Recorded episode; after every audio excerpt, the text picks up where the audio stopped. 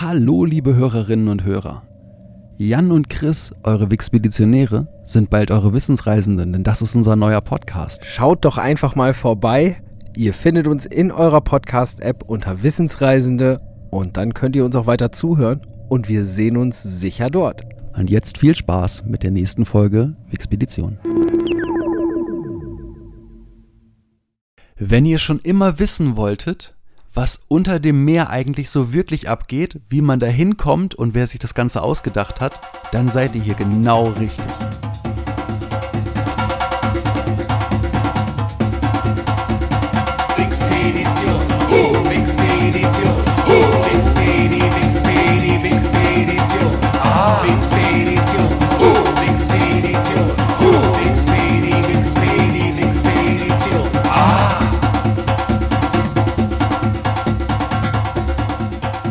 Hallo und willkommen zum Podcast, der euch auf eine amüsante Reise durch das Wissen der Menschheit einlädt. Und los geht's mit der 4. Folge. In der letzten Folge hatten wir für euch den reinen Seitenkanal, die Guillotine und den Film Apocalypse Now. Und von diesem letzten Eintrag sind die nächsten Klicks gewesen Wellenreiten, Tauchanzug und dann sind wir zu dem Begriff Sporttauchen gekommen. Und heute hier am Mikrofon, wie immer, sitzt mir gegenüber der Jan. Ich bin der Chris und immer wenn ich anmoderiere, heißt das, der Jan hat für euch die erste Geschichte. Und dann geht's gleich los mit dem Thema Sporttauchen. Genau, das Sporttauchen. Ich war froh, dass ich den Begriff gefunden habe. Ich habe selber den Bezug zum Sporttauchen. Ich war selber einige Male schon tauchen und muss sagen, dass das eine unheimlich schöne und entspannende Erfahrung ist. So 15, 20... Meter unter der Wasseroberfläche Fische zu beobachten, das strahlt doch sehr, sehr viel Ruhe aus. Das Sporttauchen ist heute, muss man schon ganz klar sagen, ein Breitensport. Es braucht auch nicht viel Vorbereitung, um tauchen gehen zu können. Das kann im Endeffekt jeder machen. Ich glaube, das Mindestalter liegt auch gerade mal bei 10 Jahren. Zu diesem Zeitpunkt braucht man natürlich noch die Einwilligung seiner Eltern dafür. Man unterteilt das Sporttauchen in 2 Arten, nämlich einmal Gerätetauchen und das Apnoe-Tauchen. Und bleiben wir doch mal gleich beim Gerätetauchen. Das typische Equipment, wenn man zum Gerätetauchen losgeht, man trägt einen Neoprenanzug, man hat seine Tauchmaske, gegebenenfalls auch einen Schläuchel dabei. Man hat die sogenannte Tarierweste. Das ist eine eng anliegende Weste, die man über dem Neoprenanzug trägt, die man mit Luft befüllen kann aus der Tauchflasche, die man selbstverständlich auch dabei hat. Man hat seinen Atemregler, die sogenannte erste Stufe. Und den hat man auch nicht nur einmal, sondern heutzutage ist es ganz normal, man taucht immer mit 2 Atemreglern. Der zweite Atemregler ist dafür da, falls der eigene Atemregler, der Hauptregler nicht mehr funktioniert oder auch falls der Tauchpartner, es wird immer in 2-Mann-Teams oder sonst 3-Personen-Teams oder auch mehreren Leuten getaucht. Man taucht nicht alleine und man hat dann auch gegebenenfalls für einen Tauchpartner, falls der ein richtiges Problem hat, auch noch die zweite Möglichkeit zu atmen aus der Flasche, die man selber auf dem Rücken trägt. Weiterhin hat man dabei Blei. Das klingt jetzt ein bisschen kontraproduktiv, einerseits zu sagen, ich habe eine Weste, in die ich Luft pumpen kann und ich habe auch noch Blei dabei, aber beides im Zusammenspiel dient dazu, dass man die Möglichkeit hat, auf einer bestimmten Tiefe oder auf verschiedenen Tiefen einfach effektiv unter Wasser zu schweben. Das ist also wirklich ein Schwebezustand, bei dem man dann weder großartig aufsteigt, noch weiter sinkt, je nachdem, wie ruhig und gleichmäßig man dann auch atmet. Mhm. Und als letzten Ausrüstungsgegenstand gibt es dann noch das Finimeter oder den Finimeter, der anzeigt, wie viel Restdruck habe ich noch in meiner Tauchflasche und dementsprechend auch im Umkehrschluss, wie viel Zeit kann ich eigentlich auf meinem Tauchgang noch verbringen? Eigentlich klingt das nach, ja, man hat halt ein bisschen Equipment dabei und dann kann man tauchen gehen. Wenn man sich aber überlegt, wie weit die Geschichte des Tauchens zurückgeht und auch was man alles benötigt, um eigentlich heute diesen Tauchsport so ausüben zu können, da wird schon auffällig oder man merkt sehr stark, über die Geschichte der Menschheit oder durch die Geschichte der Menschheit, wir mussten schon eine Menge Dinge rausfinden und lernen über Physik, über Biologie, selbstverständlich Und die Geschichte davon, was wir eigentlich alles gebraucht haben und wann das so gekommen ist, ist sehr spannend. Und das ist auch so der rote Faden, an dem wir jetzt uns durch das Thema Tauchen begegnen. Schön. Begeben. Grundsätzlich, es ist schon immer so gewesen, Menschen haben sich am Wasser angesiedelt. Wasser ist Leben. Sehr, sehr viele große Städte oder auch die wirklichen Metropolen, die schon alt sind, die wir kennen, liegen alle entweder am Meer oder an irgendeinem großen Fluss. Auch die europäischen Metropolen haben alle ihren Fluss. Ob das Budapest ist, ob das London ist, ob das Paris ist, überall gibt es das große Gewässer. Wasser ist Leben. Menschen sind aber zeitgleich auch noch ganz famose Wixpediteure. Mhm. Die sind nämlich neugierig. Und dementsprechend haben sie auch relativ früh schon versucht, mal rauszufinden, was ist eigentlich unter der Wasseroberfläche.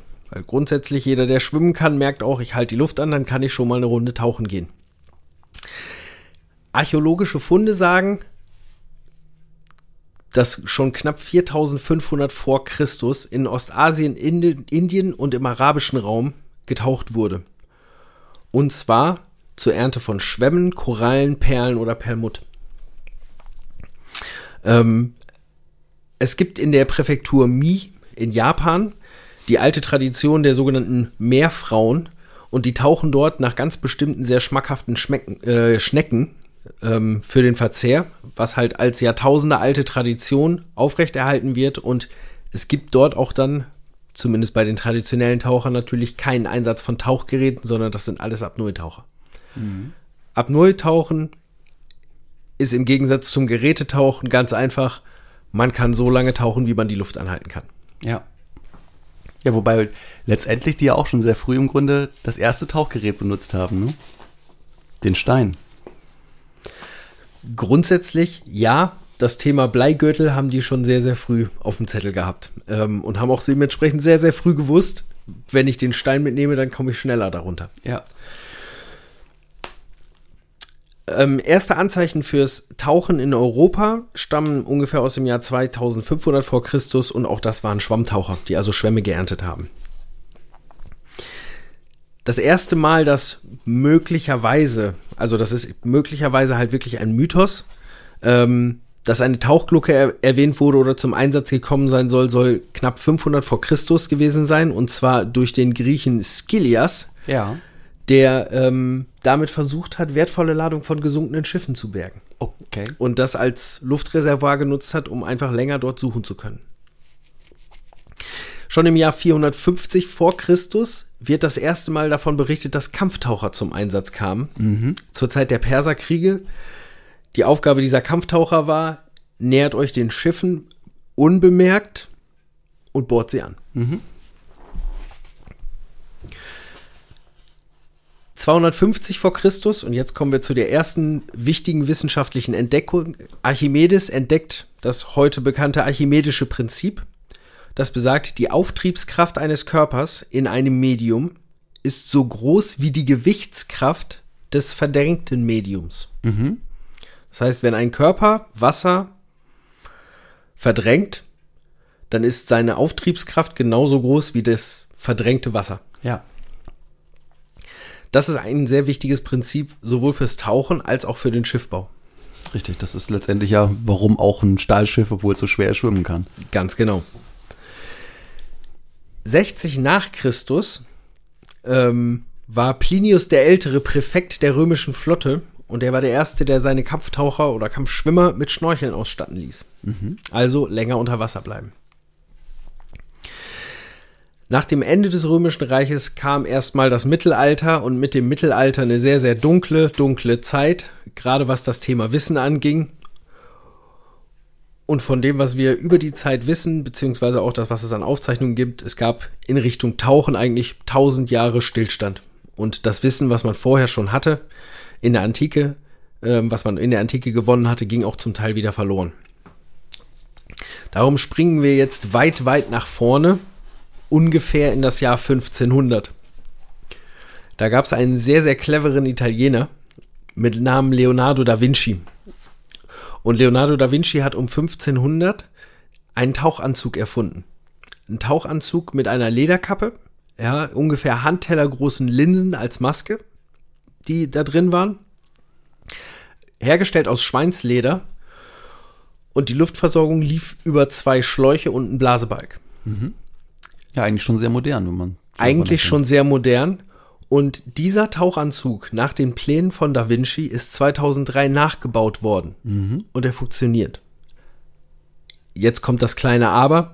Der funktioniert nur bis auf eine Tiefe von circa 2 bis 3 Metern. Weil, und dazu komme ich gleich noch, irgendwann wird einfach der Druckunterschied zwischen der Oberfläche, wo der Blasebalg ist, und dem Punkt, wo man ist, zu groß, als dass man noch genug an Luft kriegt. Ja. 1538 wurde das Konzept der Tauchglocke erfunden.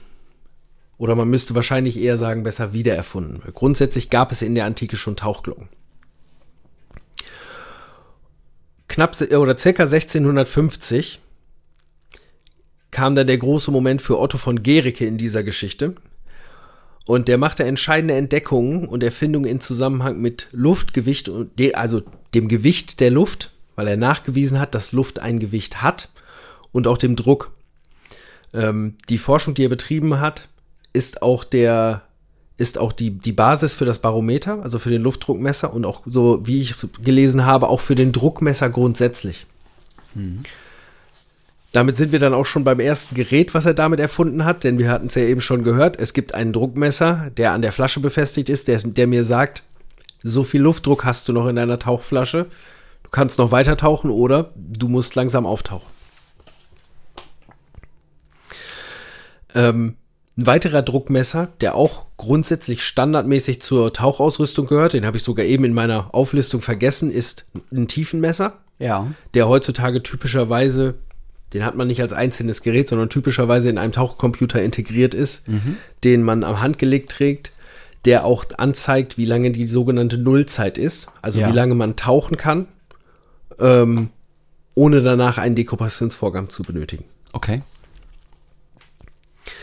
1662 beschrieb dann der englische Physiker Robert Boyle den Zusammenhang zwischen Druck und Volumen eines Gases. 14 Jahre später kam der französische Wissenschaftler Mariotte auch auf die gleichen Ergebnisse. Und das ist eines der wichtigsten Gesetze für das Tauchen, denn sobald ich mit einem Flugzeug 1000 Meter aufsteige, habe ich eine Druckveränderung. Die ist aber gar nicht so groß, wenn ich 1000 Meter hochsteige. Ja. Wenn ich aber 30 Meter tief tauche, ist die Veränderung des Drucks gewaltig. Das liegt letztendlich am Gewicht des Wassers dann, oder? Das liegt am Gewicht des Wassers, genau. Das bedeutet aber, dass ich mit diesem Gesetz, Druck und Volumen eines Gases, ein Gesetz habe. Das bezieht sich auf den Druckausgleich, den ich vornehmen muss. Ja. Denn beim Tauchen, es gibt Hohlkörper im menschlichen Körper, zum Beispiel im Ohr, die haben Außendruck oder die sollten Außendruck haben, den Druck der Umgebung. Wenn ich jetzt runtertauche, muss ich immer wieder, das habt ihr vielleicht schon mal auch beim Skifahren gesehen, dass Leute sich die Nase zuhalten, wenn sie im Skilift sitzen oder in einer Gondel und hochfahren und dann versuchen, Luft in die Nase zu pusten, damit Druck auf die Ohren kommt. Ja. Das ist der sogenannte Druckausgleich. Das heißt, ich baue dann Druck auf, damit ich, wenn ich 10 Meter, 20 Meter tief bin, in meinem Innenohr den gleichen Druck habe wie in der Umgebung. Menschen können da übrigens extrem viel aushalten. Es gibt Tests mit Druckkammern, ist das gemacht worden, wo Menschen ganz langsam graduell effektiv auf Tiefen von mehreren 100 Metern getaucht sind. Also der Mensch kann diesen Druck aushalten, du musst ihn nur immer wieder ausgleichen. Du brauchst in den Hohlöffnungen in deinem Körper, brauchst du den gleichen Druck wie außen. Sonst ist das halt ein Problem für die Trommelfelle. Und das ist auch sehr, sehr unangenehm, muss man sagen. Dazu mal eine doofe Frage. Wie funktioniert das eigentlich umgekehrt? Weil ich kenne das auch mit dem Druckausgleich, wenn man halt irgendwo auf Höhen geht, im Flugzeug oder wie auch, oder wenn man auf Berge fährt und so weiter, mit dem Pusten durch die Nase, dass man dann halt eben das los wird mit dem Knacken. Was passiert umgekehrt, wenn man aus einer Tiefe wieder aufsteigt? Im Endeffekt, dadurch, dass du ja dann in Höhen von einem innerhalb der Tiefe immer geringeren Druck hast, ja, das löst sich von alleine normalerweise gut. Das ist das gleiche, wie wenn du auf den Berg rauffährst. Das ist ja auch weniger Druck. Und das lässt sich auch sehr gut lösen, indem du einfach deinen Kiefer bewegst. Okay. Und dann merkst du auf einmal, dass der Druck sich ausgleicht. Also das, was man aktiver tun muss, ist wirklich der Druckausgleich beim Abstieg, weil ich dann halt Druck in diesen Hohlkörpern aufbauen muss. Okay. Dieses Gesetz hat natürlich auch einiges zu tun mit der Auftriebskontrolle. Jetzt kommen wir nämlich zu dem Zusammenspiel zwischen Blei und dieser Tarierweste. Das Blei zieht mich runter und ich puste die Tarierweste so weit auf, dass ich nicht weiter sinke und auch nicht aufsteige. Wenn ich jetzt ein bisschen Luft rauslasse und ganz langsam anfange zu sinken, dann stellt man als Taucher fest, dass der Sinkvorgang immer schneller wird. Okay. Er wird immer schneller. Warum? Weil die Luft, die in der Weste drin ist, wird immer weiter komprimiert und hat darum weniger Auftriebskraft. Das Blei wirkt aber gleich. Mhm. Das heißt, die Auftriebskraft von der Weste wird kleiner und das Blei zieht immer noch mit gleicher Stärke nach unten. Das ist auch das Paradoxe, wenn man aufsteigt, lässt man, während man aufsteigt, Luft aus seiner Weste ab. Weil die sonst platzen würde. Nicht nur, weil sie sonst platzen würde, sondern weil der Aufstieg immer schneller gehen würde. Und aufsteigen tut man sehr langsam. Dieser langsame Aufstieg ist extrem wichtig. Da kommt etwas später in der Zeit ein Wissenschaftler drauf, weil dann kommen wir nämlich zu dem Thema Dekompressionskrankheit. Mhm. Und zwar war das auch gar nicht so lange später, und es war auch nicht ein anderer, sondern es war der gleiche, nämlich 1670 entdeckt Boyle, dass Gase sich unter Druck in Flüssigkeiten lösen und bei Druckabfall Blasen bilden. Die Dekompressionskrankheit ist, es löst sich der Stickstoff im Körper unter Druck. Und wenn der Druck zu stark abfällt, dann gibt es Stickstoffblasen im Körper und die richten im Körper Schaden an. Mhm. Und das ist die Dekompressionskrankheit. Und darum sagt man halt eben, Aufstieg immer schön langsam. Und auch die Tatsache, dass sich das Gas einfach doch sehr, sehr deutlich ausdehnt. Da gibt es dann zum Beispiel die Regel, wenn du einen Notaufstieg machen musst, das, was du immer tust, ist, während des Aufstiegs Richtung Wasseroberfläche, du atmest aus, egal was kommt. Du atmest auf jeden Fall aus, weil du darfst unter keinen Umständen die Luft in deiner Lunge behalten und den Mund zumachen, denn wenn du das tust, dehnt sich das Gas aus und das kann wirklich zu schweren Verletzungen der Lunge führen. In der zweiten Hälfte des 17. Jahrhunderts entdeckte Guillaume Amontons, ich hoffe wieder mal, es ist ein französischer Name und ich hoffe schon wieder, dass ich ihn vernünftig ausgesprochen habe, stellt Guillaume Amontons den Zusammenhang zwischen Druck und Temperatur eines Gases her. Mhm. Ein Gas, das unter Druck steht oder komprimiert wird, wird heiß und ein Gas, das sehr viel Druck verliert, wird kalt. Diejenigen, die schon mal tauchen waren, werden das einfach kennen. Wenn ihr gerade eure Flasche frisch aufgefüllt habt, dann ist die insbesondere oben am Ventil sehr warm. Das ist aber auch fürs Tauchen wichtig, denn die Druckluft, die aus der Flasche kommt, verliert ja an Druck, damit ich sie atmen kann. Ja. Heute sind auf einer Tauchflasche im Normalfall, wenn man sie gerade frisch befüllt hat, ungefähr 200 Bar Druck und selbstverständlich können wir keine Luft mit 200 Bar Druck atmen. Mhm. Richtig. Dadurch, dass diese Luft ganz extrem an Druck verliert, damit sie atembar gemacht wird, kann es gerade auch bei älteren Atemreglern war das so, kann es dann zu Vereisungen kommen und dann kann es schlichtweg sein, dass ich keine Luft mehr bekomme. Das klingt sehr unangenehm. Grundsätzlich sind alle Fehlfunktionen, die passieren können, haben zum Beispiel den Grund, darum hat man zwei Atemregler dabei. Darum taucht man nicht alleine, sondern immer mit zwei Leuten. 1777 entdeckt dann der schwedische Forscher Karl Wilhelm Scheele, dank Bienen in einem geschlossenen Behälter, wo er vorher ein Gefäß mit Kalk reingetan hat, die Tatsache, dass Kohlendioxid durch Kalk absorbiert wird und legt damit die Grundlage für Kreislauftauchgeräte. Kreislauftauchgeräte nutzen die Luft, die ich ausatme, nochmal. Mhm. Geben dadurch die Möglichkeit, deutlich länger zu tauchen, weil ich einfach mit dem gleichen Volumen länger unterwegs sein kann. Und sind A, im Militär natürlich sehr beliebt, weil ich sehe keine Blasen aussteigen, und das, wo auch diese Kreislauftauchgeräte sehr, sehr beliebt sind, ist in der Unterwasserfotografie. Ja, und in der Raumfahrt. Da hast du letztendlich auch die Scrubber, und ohne die Scrubber würde das Ganze gar nicht funktionieren, weil du so viel Sauerstoff gar nicht mitnehmen kannst. Ganz genau. So, wir sind jetzt schon in den Frühphasen der industriellen Revolution. Und wir kommen langsam an den Punkt, an dem wir einen Kompressor haben. Mhm.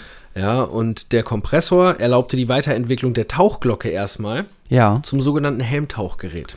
Du hattest die Tauchglocke auch noch gar nicht so mal beschrieben, fällt mir so auf, dass für jemanden, der nicht weiß, was er sich darunter vorstellen muss. Ja, ich gebe auch zu, ich habe die Tauchglocke sehr bewusst rausgelassen. Okay. Vielleicht kommen wir ja noch mal irgendwann später in unserer Wixpedition auf eine Tauchglocke, weil auch da gibt es schon einiges Spannendes zu erzählen. Gut, klar, aber nur so, wenn ihr euch das gar nicht vorstellen könnt, es ist im Grunde eine Glocke, und wenn ich die von oben aufs Wasser setze, dann habe ich da Luft drin, und wenn jemand da drunter schwimmt und ich diese Glocke runterlasse, dann hat er eine begrenzte Menge Luft, die er dort atmen kann. Auch dann direkt im Vorteil, die Luft, die ich von oben mit runternehme, ist, wenn ich 15 Meter tief bin, auf Umgebungsdruck.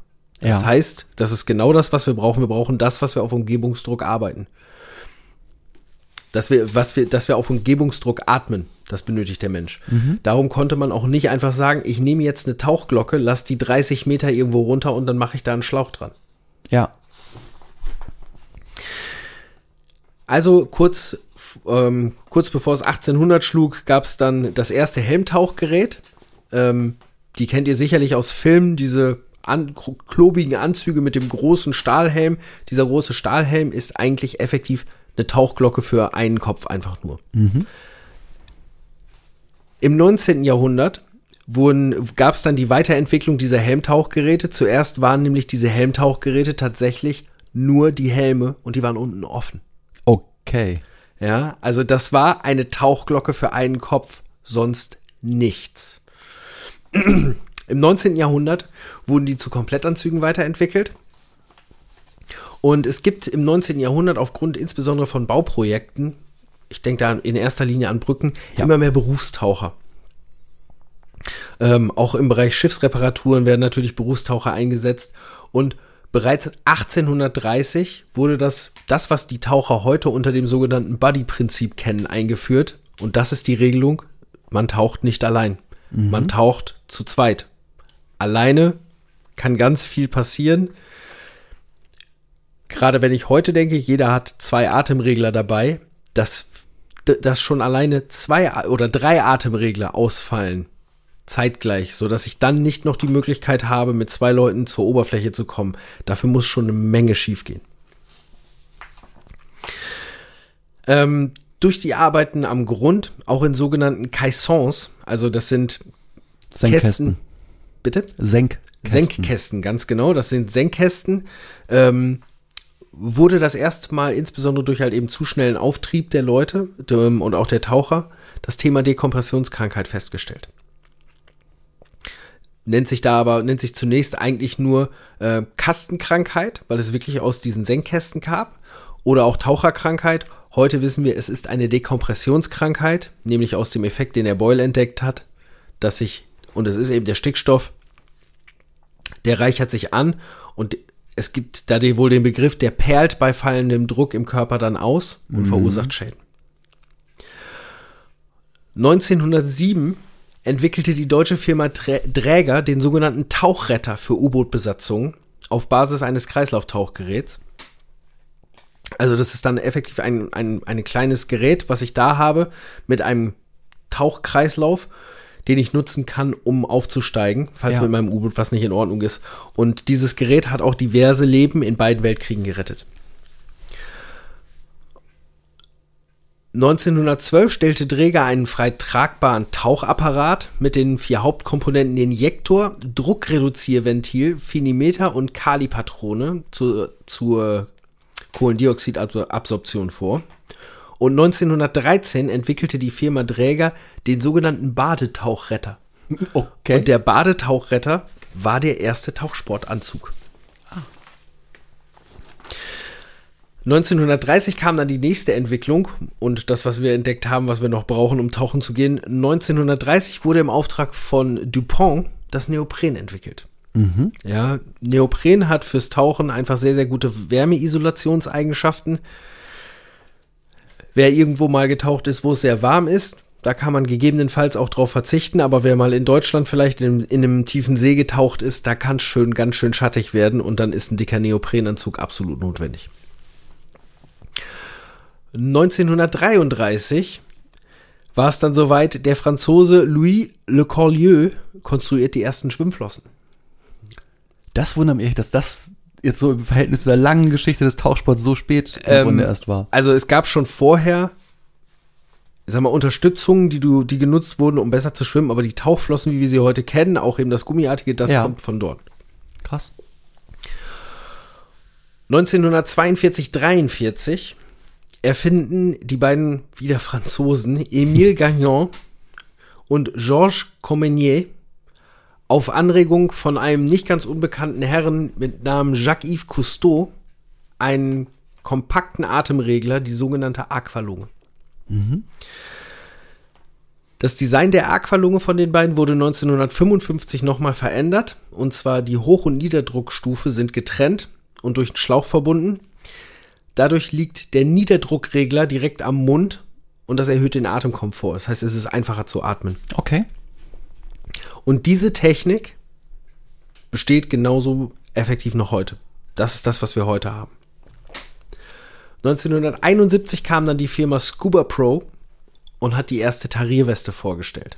Weil das Thema Tarieren gab es halt erst später. Dafür mussten die Pioniere des Tauchens, so Leute wie Jacques Cousteau, dann eben erst einiges für tun. Und in den 1980er Jahren wurden die ersten Tauchcomputer erfunden, was ich also eben als Armbanduhr zum Tauchen beschrieben habe, was mir halt die Tiefe anzeigt und mir verschiedene Möglichkeiten gibt. Ja. Heute ist das Sporttauchen, das Gerätetauchen dabei zumindest auch noch deutlich unterteilt in verschiedene Disziplinen, nenne ich es jetzt einfach mal, und zwar einmal das technische Tauchen. Da werden meistens spezielle Atemgasgemische genutzt. Also es wird nicht nur mit Pressluft getaucht, sondern es wird auch mit anderen Gasen getaucht, die mir zum Beispiel erlauben, in größere Tiefen vorzudringen. Mhm. Das Thema beim Tauchen ist, man atmet die Luft ja mit Umgebungsdruck. Ja. Man atmet aber, wenn man einen Atemzug 30 Meter unter Wasser nimmt, atmet man aber eigentlich das gleiche Volumen wie über Wasser. Okay. Das bedeutet, wenn ich jetzt so eine Tauchflasche habe und ich sage jetzt einfach mal, in dieser Tauchflasche sind 20 Liter Luft. Ja. Dann kann ich hier so an der Oberfläche bei Umgebungsdruck, wenn ich jetzt sage, ich habe meinetwegen 3 Liter Lungenvolumen, kann ich fast 7-mal atmen. Mhm. Wenn ich diese Tauchflasche auf 30 Meter tief mitnehme, dann atme ich zwar immer noch pro Atemzug 3 Liter Luft, aber 3 Liter Luft da unten, ich habe ja nicht 20 Liter zur Verfügung, sondern ich habe ja deutlich weniger zur Verfügung. Ja. Das heißt, je tiefer ich tauche, desto kürzer ist der Tauchgang. Mhm. Weil ich eben die Luft schneller verbrauche, weil ich sie mit Umgebungsdruck atme. Das versucht man mit anderen Atemgasen dann zu umgehen zum Teil. Es gibt das Eistauchen, also so wie man sich es vorstellt, unter einer Eisschicht.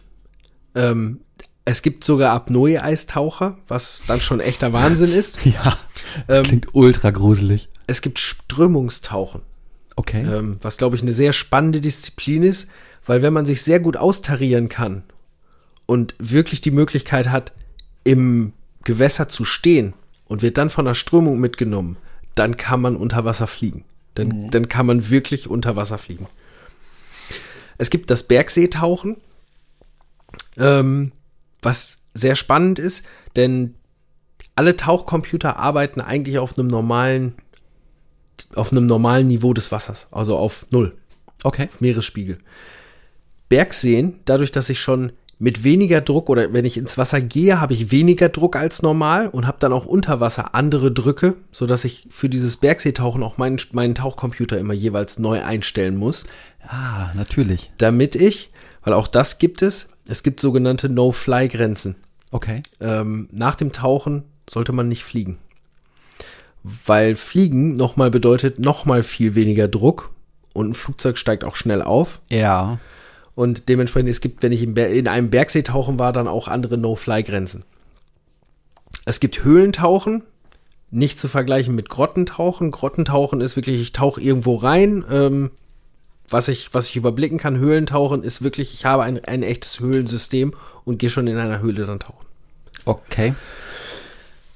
Es gibt das Orientierungstauchen, es gibt Tieftauchen, Wracktauchen, Nachttauchen, was sehr, sehr spannend ist, wenn man nachts im Wasser mal eine Lampe anmacht.